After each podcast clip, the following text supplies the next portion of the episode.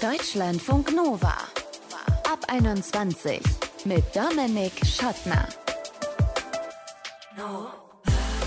Kein Dach über dem Kopf haben, ist ja so eine der Vorstellungen, die mir auf jeden Fall unglaubliche Sorgen bereitet. Und je nachdem, welche Statistik man sich anschaut, betrifft das in Deutschland bis zu einer Million Menschen. Also bis zu einer Million Menschen, die kein Dach, keine eigene Wohnung haben. Da werden aber zum Beispiel auch Menschen im Gefängnis dazu gezählt. Warum das, wie man das unterscheidet, obdachlos, wohnungslos, das werden wir uns gleich in diesem Ab 21 Podcast noch genauer erklären lassen. Schön, dass ihr dabei seid. Und wir lernen Mona und Luca kennen. Beide kennen das Thema Wohnungslosigkeit aus eigener Erfahrung. Luca, weil er lange an seinem Studienort Rostock keine Bude gefunden hat und deswegen auf Sofas von Freunden gepennt hat. Und Mona kennt das Thema, weil sie mit 15 von ihrer Mutter aus der Wohnung rausgeworfen wurde. Ich durfte mir noch so eine Tasche mitnehmen und dann hat sie mich vor die Tür gesetzt. Harte Sache. Die erste Reaktion von Mona war aber eine aus der Tiefe ihres Körpers, nämlich Selbstschutz, Pragmatismus, wo kann ich jetzt pennen? Wie das Verhältnis zu ihrer Mutter heute ist, erzählt sie uns gleich. Erstmal aber wollen wir klären, was ist denn der Unterschied zwischen Obdach und Wohnungslosigkeit? Ich habe mit dem Hamburger Sozialarbeiter Johann Grassoff drüber gesprochen. Der arbeitet in Hamburg für die Diakonie. Ich finde das eine sehr, sehr wichtige Unterscheidung, weil wir in der Öffentlichkeit oder in den Diskurs da auch häufig äh, Fehler begehen. Obdachlose Menschen sind äh, wirklich die Menschen, die auf der Straße leben, in Parks sich aufhalten, also im öffentlichen Raum sich aufhalten und dort auch schlafen. So, wohnungslose mhm. Menschen ähm, sind wesentlich mehr Menschen, äh, sind nämlich die Menschen, die zum Beispiel in Wohnunterkünften leben, in äh, auch Frauenhäusern zum Beispiel Haft. Ne, das sind alles wohnungslose Menschen, aber auch Häftlinge? viele Menschen, die bei Häftlinge, genau, mhm. ähm, ähm die äh, zählt man auch als wohnungslos aber auch Menschen, die vor allem bei Freunden, Bekannten, Familie mal zwei Monate dort schlafen, drei Monate dort. Das ist eine Zahl, die man eigentlich auch gar nicht definieren kann. Mhm. Ähm, letztendlich sprechen wir häufig eher von Straßenobdachlosigkeit, meinen diese Menschen. Das ist aber nur die Spitze des Eisberges, weil unter diesem Eisberg noch sehr viel mehr Menschen sind, nämlich die wohnungslosen Menschen. In Deutschland gibt es ja keine offizielle Statistik dazu, mhm. so, aber wir gehen ja von mehreren hunderttausend Menschen bis äh, sogar auch eine Million Menschen aus, die wohnungslos sind hier in Deutschland eine Million Menschen, die nicht regelmäßig oder die nicht wissen, wo sie schlafen sollen, weil sie eben keine eigene Wohnung, keine eigene Behausung auf die eine oder andere Art und Weise haben. Genau, genau. Also da sind die Menschen aber auch sehr kreativ. Ne? Also es geht auch darum, dass häufig nicht der erste Schritt auf die Straße ist, sondern man fragt erstmal bekannte Freunde, grast das quasi ab. Mhm. Oder man schläft dann auch wie in Gartenhäusern oder in Abbruchhäusern oder mit mehreren Menschen in einem Raum. Also mehr Belegung, würde ich da sagen, quasi mit zwölf Menschen in einer Einzimmerwohnung, um ja nicht auf der Straße zu landen. Sagt der Hamburger Sozialarbeiter Johann Grashoff im Gespräch mit dem Ab 21 Podcast. Bei Mona ist es alles ein bisschen anders und auch ein bisschen sehr hart und einschneidend. Ihre Mutter hat sie, habe ich vorhin schon gesagt, mitten in der Pubertät mit 15 vor die Tür gesetzt. Was das in Mona ausgelöst hat, kann sie uns jetzt erzählen. Hi Mona. Hallo Dominik. Wo erreichen wir dich denn gerade? In deiner eigenen Wohnung? Ja, in meiner WG im Wohnzimmer. Das heißt, nach der Phase damals, zwei Jahre, bist du dann ähm, angekommen und hast heute ja ein eigenes Zimmer. Wie viele Leute seid ihr in der WG? Wir sind zu zweit und wir haben das Glück, dass wir zu zweit vier Zimmer haben. Also wir haben noch ein Arbeitszimmer und ein Wohnzimmer zusätzlich. Wow. Klingt nach viel Platz auf jeden Fall. Ja, es ist hammergeil. Also das kriege ich auch immer wieder von verschiedenen WG-Mitbewohnerinnen zu hören, weil ich schon länger auch in WGs wohne. Ich tendiere halt total dazu, Kram zu sammeln. Ich habe ein großes Bedürfnis danach, meine Wohnräume irgendwie selber zu gestalten und die auch zu nutzen. Und so, dass ich irgendwie auch sehr oft umräume. Also ich glaube, das kommt daher, dass ich lange Zeit eben nicht so viel Raum hatte, um meine eigenen Räume um mich herum zu gestalten. Lange Zeit sind eben diese besagten zwei Jahre zwischen 15 und 17. Wie kam es denn damals dazu, dass du rausgeflogen bist von zu Hause? Ja, ich komme aus einem recht katholischen Elternhaus und ich war damals eher so eine kleine linke Punkerin, das hat immer wieder zu Konflikten geführt und dann ging es meiner Mutter zu der Zeit auch überhaupt nicht gut. Die ist halt alleinerziehend mit mir und meinem kleinen Bruder gewesen und die hatte halt dann immer die große Herausforderung, uns beide zu versorgen. Gleichzeitig hatte sie halt noch diese sehr seltsamen Erwartungen an uns Kinder, die halt Welche? irgendwie zum Beispiel durfte ich, obwohl ich immer überall Einsen geschrieben habe und damals noch keine Drogen genommen habe, durfte ich nie irgendwo übernachten.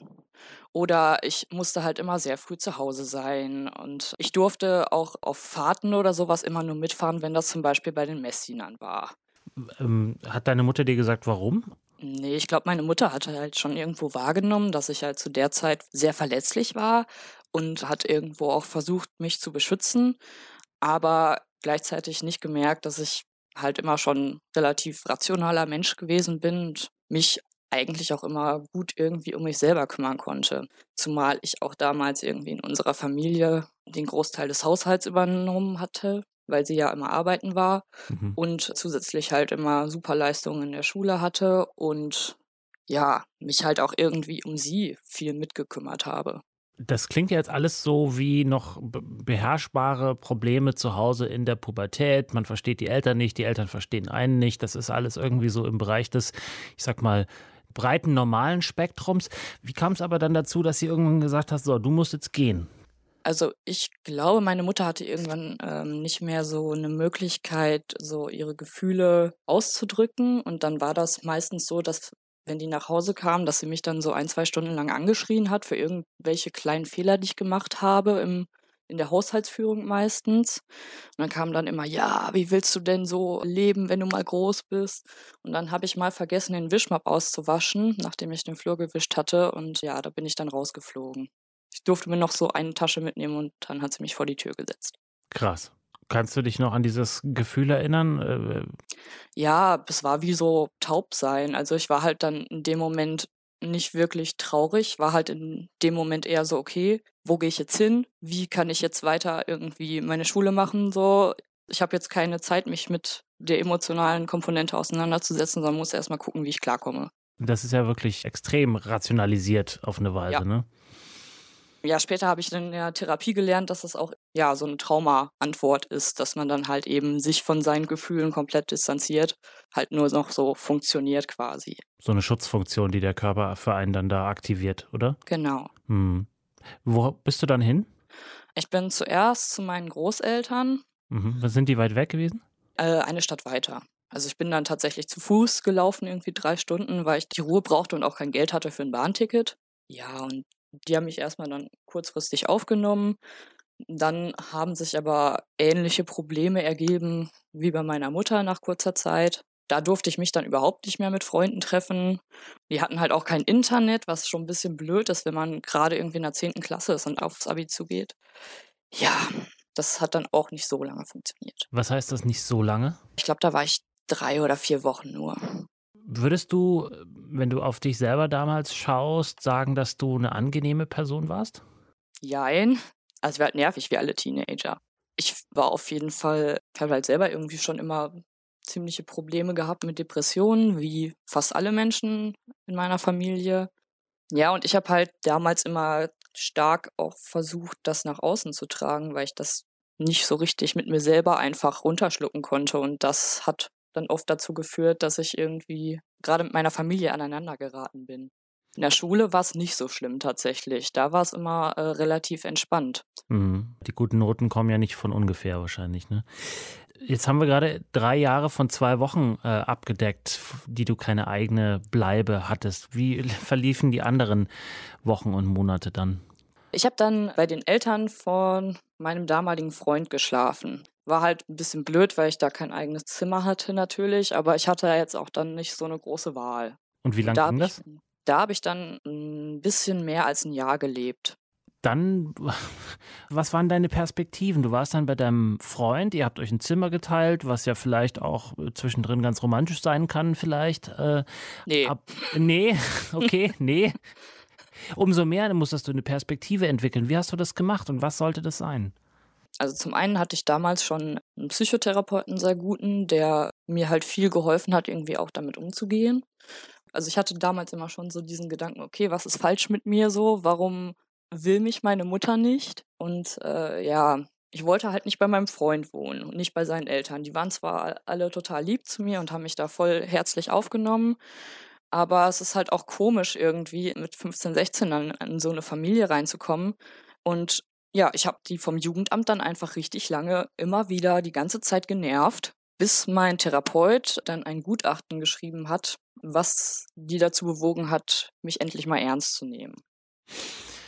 Aber erstmal cool, dass die dich aufgenommen haben und auch cool, dass ihr das äh, auf die eine oder andere Weise ein Jahr durchgehalten habt. Aber ähm, es ging ja auch um die Perspektive. Was war dann? Also, was hattest du dir vorgenommen? Du warst ja trotz allem immer noch minderjährig. Ja, das war für mich meistens eigentlich nicht so ein Problem.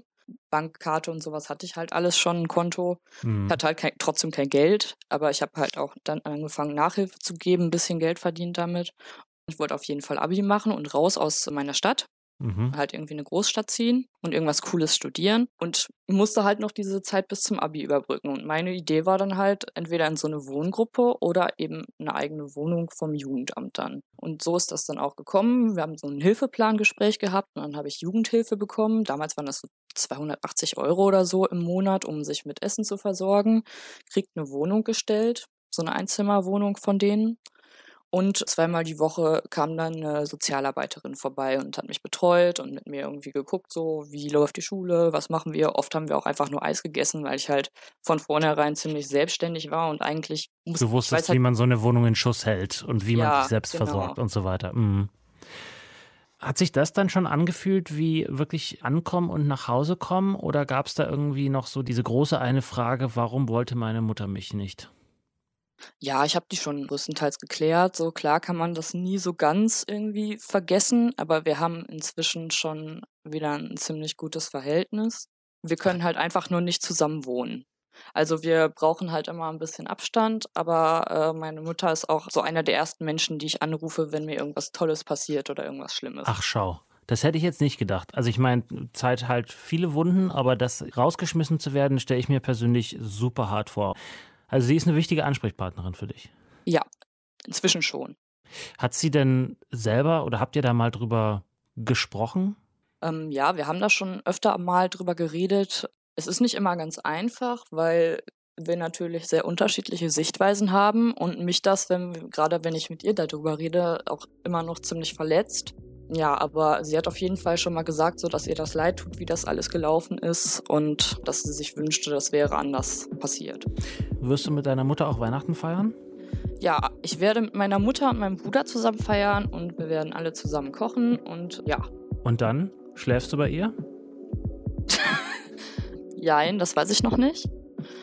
Ja, das werde ich ziemlich spontan entscheiden, ob ich das machen möchte oder nicht.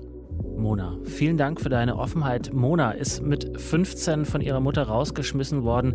Wie es danach die nächsten zehn Jahre bis heute weiterging, hat sie uns eben erzählt. Danke dir. Tschüss.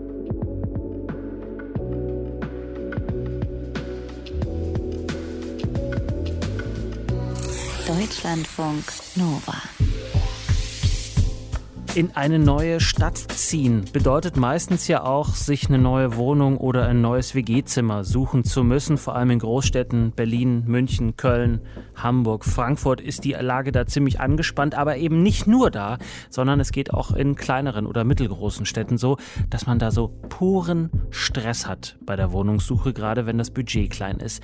Und dann bleiben nur Couchsurfing, Zwischenmiete, vielleicht auch mal ein paar Tage in der Pension oder in einem Hotel wohnen oder vielleicht sogar Zelten. Das ist für ein paar Tage auch vielleicht okay, aber wenn es Wochen oder gar Monate sind, dann eben Stress. Luca hat 2018 ein Studium in Rostock aufgenommen, ist dahin gekommen, voller Tatendrang und hatte dann aber keine Wohnung für mehrere Wochen. Wie das war, kann uns jetzt erzählen. Hi Luca. Hallo. Du wolltest damals eigentlich mit einem Freund zusammenziehen, das hat aber nicht geklappt. Warum nicht?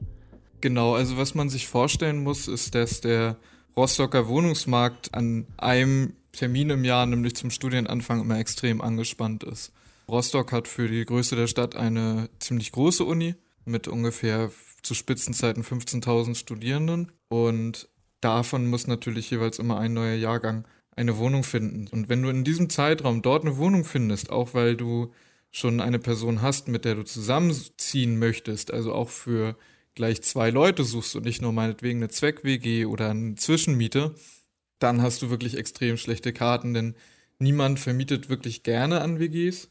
Dann finde noch was auf dem, auf dem Wohnungsmarkt, gerade was halt auch irgendwie sich in der Nähe befindet. Das heißt, ihr hattet gesucht, aber nichts gefunden wegen dieser angespannten Problematik. Was war dann der Plan? Ja, der nächste Plan war für mich erstmal überhaupt in die Stadt zu kommen und auch Fuß zu fassen und dann von vor Ort weiter zu suchen. Das macht sich natürlich leichter, wenn man vor Ort ist, eine Wohnung zu suchen und dann auch Besichtigungstermine wahrzunehmen. Also ähm, bin ich erstmal nach Rostock gekommen. Ich hatte das Glück und den Luxus, schon einige Leute in der Stadt zu kennen, auch mit einigen Leuten befreundet zu sein und habe dann die Zeit auf deren Couchen verbracht, insgesamt dreieinhalb Wochen. Das klingt ja erstmal ganz entspannt, vor allem weil man dann irgendwie bei Freundinnen und Freunden unterkommt. Aber das war nicht so entspannt. Kannst du uns mal die drei Etappen, die du ja hattest, kurz erklären? Ja, genau, entspannt kann man das tatsächlich nicht nennen. Ich bin nach Rostock gekommen mit nur einer Adresse. Also ich wusste von einer Freundin, die mich für eine Woche aufnehmen könnte. In der Zeit wäre ihre Einzimmerwohnung nämlich frei, da sie selber sich im Urlaub befindet. Und da wäre ich dann erstmal untergekommen. Gleichzeitig musste ich aber schon nach der nächsten suchen, weil es war wirklich nur eine Einzimmerwohnung. Wir wären es da ganz schnell auf, auf den Füßen gestanden. Und ich wollte ihr natürlich auch nicht zur Last fallen. Ne? Das heißt, zu dem eigentlichen Semesterbeginn und der Wohnungssuche kam dann noch die Suche nach einem künftigen Schlafplatz irgendwie hinzu. Da kann man auf jeden Fall nicht von Entspannung reden. Ne? Du musst dich halt irgendwie in, in, die, in die Universität einarbeiten, doch eingewöhnen. Gleichzeitig suchst du nach einer Wohnung. Also du bist da im Prinzip, wenn du nicht gerade in der Uni bist, dann bist du halt vom, vom Laptop und suchst halt nach Wohnungen und telefonierst mit Vermieterinnen, Vermietern oder mit der kommunalen Wohnungsgesellschaft, um noch irgendwas irgendwo zu finden. Und im besten Fall oder in meinem Fall musste ich mich dann natürlich auch noch mit meinem zukünftigen Mitbewohner abstimmen, der natürlich auch bestimmte Vorstellungen von der Wohnung hatte. Und wie bist du dann nach dieser ersten Wohnung untergekommen? Nach der ersten Woche hatte ich das Glück, jemanden spontan in der, in der Kneipe kennengelernt zu haben, der auch so aus meinem Bekanntenkreis entstammte, den ich aber vorher noch nicht wirklich kannte. Der meinte, kein Problem, ich überlasse dir mein WG-Zimmer für eine Woche, was natürlich auch super lieb von ihm war und verbringe so lange die Zeit bei meiner Freundin. Das heißt, ich habe dann sein WG-Zimmer bekommen, war dann in der WG mit einer weiteren völlig fremden Person, die ich nicht kannte und dessen Besuchen und, und Freunden und so weiter. und habe dann halt von ihm das WG-Zimmer einnehmen dürfen für eine weitere Woche. Aber auch danach stellte sich dann natürlich wieder die Frage, wohin. Und meine nächste Etappe da war dann bei einem guten Freund auf dem Sofa. Der hatte aber auch nur eine Zwei-Zimmer-Raumwohnung. Das bedeutete, wenn er sein Wohnzimmer nutzen wollte, war ich da halt. Und wenn ich irgendwie Ruhe brauchte, um schon mal die von den ersten Semester, die ersten Aufgaben zu erfüllen oder mich an meine Uni-Texte zu setzen, oder andere Dinge abzusprechen oder auch eine Wohnung zu suchen, dann war er natürlich auch immer da und wollte sein Wohnzimmer nutzen. Ne? Also. Kann ich gut verstehen. Du hattest ja offensichtlich da ein glückliches Händchen. Klingt ein bisschen fast so wie bei so Zimmergesell Zimmerergesellen, die auf der Wald sind und einfach in die nächstbeste Kneipe gehen und versuchen, sich da irgendwie einen Schlafplatz zu organisieren. Nichtsdestotrotz nervt es natürlich gehörig, auch wenn es nur in Anführungsstrichen jeweils eine Woche ist. Wie ging es dann weiter? Hast du dann eine Wohnung gefunden? Und wo? Und wie? Mit wem? Ja, ich konnte tatsächlich eine Wohnung finden, allerdings nicht in den Vierteln, in denen ich gesucht habe eigentlich. Also es ging natürlich darum, irgendwie in der Uninähe sich aufzuhalten. Man muss sich vorstellen, Rostock, das ist eine sehr langgezogene Stadt. Einmal die Warnow entlang, das bedeutet, von den meisten Punkten in die Innenstadt brauchst du sehr viel Zeit. Das klingt natürlich auch wieder nach so einem Luxusproblem, wenn ich das so schildere, aber das versuchst du natürlich zu vermeiden. Ne? Du möchtest dich ja auch im besten Fall irgendwie dort aufhalten, wo sich auch andere Studenten aufhalten. Und das war dann natürlich nicht mehr möglich. Das bedeutete, wir sind halt schlussendlich zusammengezogen nach Evershagen, was ein relativ älter, also ein älterer Plattenbau ist aus den 70er Jahren wo die Mieten natürlich auch ein bisschen günstiger sind, wo man tatsächlich dann auch mal was findet. Aber es hat mich viel, viel ähm, Suche gekostet. Also ich war in, ich habe, glaube ich, jedes Rostocker Plattenbauviertel einmal gesehen und in jeder, in jedem Viertel bestimmt zwei Wohnungen. Und es war unglaublich, wie schnell auch die weg waren. Ne? Mhm. Also auch dahin sind dann die Studierenden, die Neuen gezogen. Also es, es war wirklich so, ich kam zu einem Makler an, stand vor einer leeren Wohnung, die ich mir angucken sollte. Und der Makler kam in seinem Auto an, der Wohnungsmakler von der Wohnungsgenossenschaft und meinte, tut mir leid, die Wohnung, vor der Sie gerade stehen, die haben wir jetzt vor zwei Stunden vermietet. Und dann blinzelst du einmal und die ist vermietet. Das geht unglaublich schnell in der Zeit, in dem Zeitraum. Du hast, äh, zum Schluss würde ich gerne noch auf, auf deinen Nebenjob zu sprechen kommen. Du hast ja auch gesagt, nicht nur Stress gemacht hat dir die Wohnungssuche und die Uni und dass deine Möbel ja auch noch irgendwo untergebracht werden sollten, sondern du hast ja auch noch einen Nebenjob gesucht und hast auch einen gefunden und zwar in der Obdachlosenhilfe. Was hat dir die Arbeit dort gelehrt für deine Wohnungssuche? In der Obdachlosenhilfe habe ich schon vorher gearbeitet. Ich kam nach Rostock und arbeitete noch parallel in der Obdachlosenhilfe in Lübeck. Was bedeutete für mich, dass ich an zwei Wochenenden im Monat aus Rostock nach Lübeck fahren musste. Also auch dann musste die Wohnungssuche ruhen und auch die Uni ruhen, da ich dann in diesen Wochenenden Dienste im Obdachlosenwohnheim gearbeitet habe. Und was mich das gelehrt hat, ich glaube, was man gerade aus der Obdachlosenhilfe auf jeden Fall mitnehmen kann und auch aus meiner persönlichen Geschichte ist, es ist weniger das eigen, die eigene Entscheidung und mehr die Umstände, die einen dazu zwingen. Und die Umstände sind halt auf jeden Fall menschengemacht und gesellschaftlich irgendwie produziert. Und ich glaube, auch nur als Gesellschaft und gesamtgesellschaftlich kann man etwas an diesen ganzen Problematiken ändern. Und da hilft auch keine Obdachlosenhilfe, so gut so ein Heim auch sein mag. Und da helfen auch keine Zwischenmietekonzepte oder weitere Untermieter, sondern das müssen wir halt gesamtgesellschaftlich irgendwie lösen, das Problem, gerade für junge Menschen. Sagt Luca, hatte drei Wochen am Anfang seines Studiums in Rostock Probleme mit der Wohnungssuche, hat am Ende dann doch noch eine gefunden, allerdings nicht da, wo er es gerne gehabt hätte. Aber inzwischen bist du glücklich. Inzwischen bin ich sehr glücklich tatsächlich, ja. Freue mich über mein Viertel. Ich habe einen großen Park um die Ecke. Es hat ein bisschen gedauert, um mich einzuleben, aber inzwischen sage ich, bin ich glücklich im Bock und möchte auch nichts anderes mehr. Danke, Luca. Gerne doch. Schönen Abend noch. Luca aus Rostock hat da wochenlang keine eigene Wohnung gefunden. Und ihr, kennt ihr das vielleicht auch, wenn ihr eine neue Ausbildung angefangen habt oder zum Studium irgendwo anders in eine andere Stadt gezogen seid? Wie lange habt ihr nach Wohnungen oder nach WG-Zimmern gesucht? Welche Erfahrungen habt ihr dabei gemacht? Welche skurrilen Begegnungen, welche hässlichen, aber auch vielleicht welche erfreulichen Menschen habt ihr dabei so kennengelernt? Das interessiert uns. Schreibt uns gerne eine Mail, mail at deutschlandfunknova.de oder eine Text- oder Sprachnachricht per WhatsApp geht natürlich auch 0160 9136 0852. Ich bin Dominik Schottner, danke für euer Interesse, bleibt gesund und geschmeidig. Ciao.